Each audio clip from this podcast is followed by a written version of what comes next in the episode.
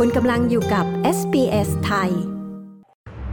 นายกรัฐมนตรีกล่าวโครงการโรบอทเดทรยศต่อประชาชนที่เปราะบางในออสเตรเลีย รัฐมนตรีศึกษาธิการสหพันธรัฐและของทุกรัฐสนับสนุนการปฏิรูป เพื่อยับยั้งไม่ให้ครูพากันลาออก การวิจัยล่าสุดพบเหตุใดจิงโจ้และโคอาลาจึงไม่สามารถอพยพขึ้นเหนือไปอาศัยอยู่ในเอเชีย ติดตามสรุปข่าวรอบวันจาก SBS ไทยสุขที่ 7 กรกฎาคมพุทธศักราช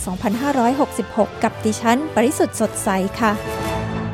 อดีตรัฐมนตรีพักร่วมและหน่วยงานรัฐบาลล้มเหลวที่จะคำนึงถึงความทุกข์ยากและอันตรายต่อประชาชน อันเป็นผลมาจากโครงการติดตามทวงหนี้โรบอเดตซึ่งถูกพบว่าเป็นโครงการที่ผิดกฎหมาย นี่คือข้อสรุปจากคณะกรรมาการไต่สวนหาความจริง เรื่องโรบอเดตที่ได้ทำการตรวจสอบด้านการฆ่าตัวตายที่เกี่ยวเนื่องกับระบบติดตามทวงหนี้อัตโนมัตินี้ด้วย โครงการติดตามทวงหนี้ Robodebt ของ Centrelink ดำเนินการระหว่างปี 2015 ถึง 2019 โดยส่งผลกระทบต่อผู้คน 443,000 คน และเชื่อมโยงกับการฆ่าตัวตายจำนวนหนึ่งนายกรัฐมนตรีแอนโทนี อัลบานิซีกล่าวว่า รายงานนี้ได้เปิดโปงโศกนาฏกรรมมนุษย์ที่เป็นผลมาจากโครงการ รายงานนี้ยังแนะนำให้มีการตั้งข้อหาอาชญากรรม ต่อบุคคลบางคนที่เกี่ยวข้องกับโครงการโรบอเดตด้วย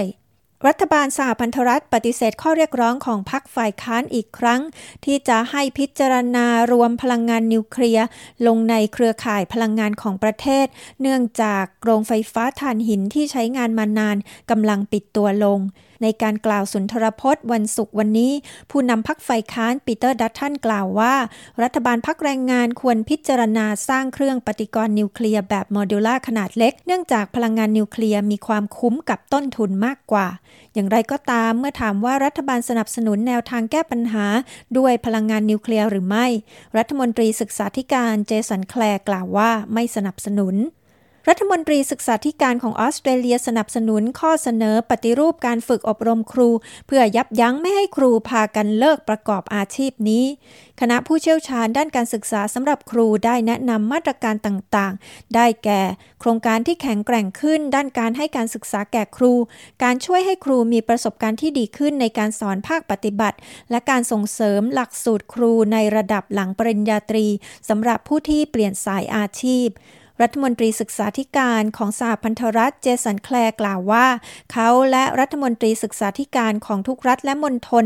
ตกลงรับในหลักการสำหรับคำแนะนำทั้งหมด 14 ข้อของคณะผู้เชี่ยวชาญ ซึ่งรวมถึงการแก้ไขมาตรฐานและกระบวนการรับรองวิทยาฐานะของครูด้วย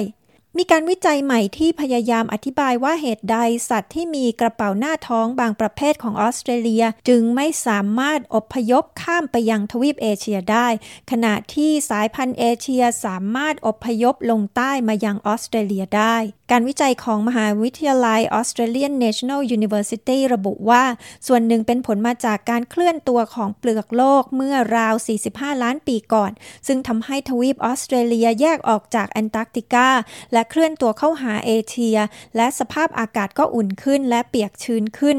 สัตว์ที่มีถิ่นกำเนิดในเอเชีย เช่นคุคาบาร่าและโกอานาจึงสามารถใช้สภาพอากาศแบบเขตร้อนของเกาะอินโดนีเซีย เป็นเส้นทางอพยพลงใต้มายังออสเตรเลีย แต่สัตว์ในออสเตรเลีย เช่นโคอาล่าและจิงโจ้ ซึ่งแต่เดิมวิวัฒนาการในสภาพอากาศที่เย็นกว่าและแห้งกว่า จึงไม่สามารถเดินทางอพยพขึ้นเหนือไปยังเอเชียได้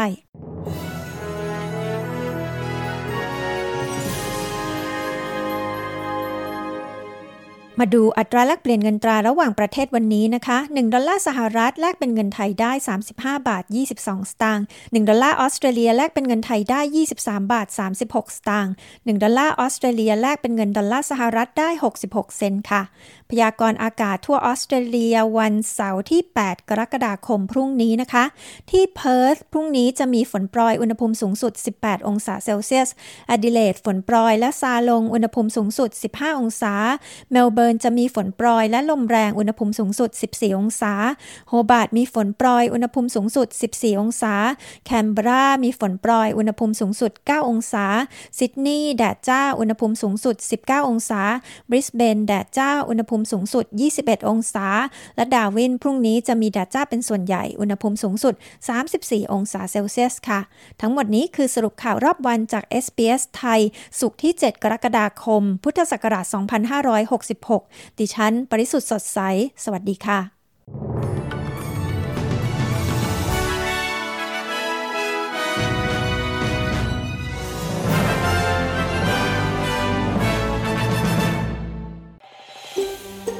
การฟังเรื่องราวน่าสนใจแบบนี้อีกใช่ไหม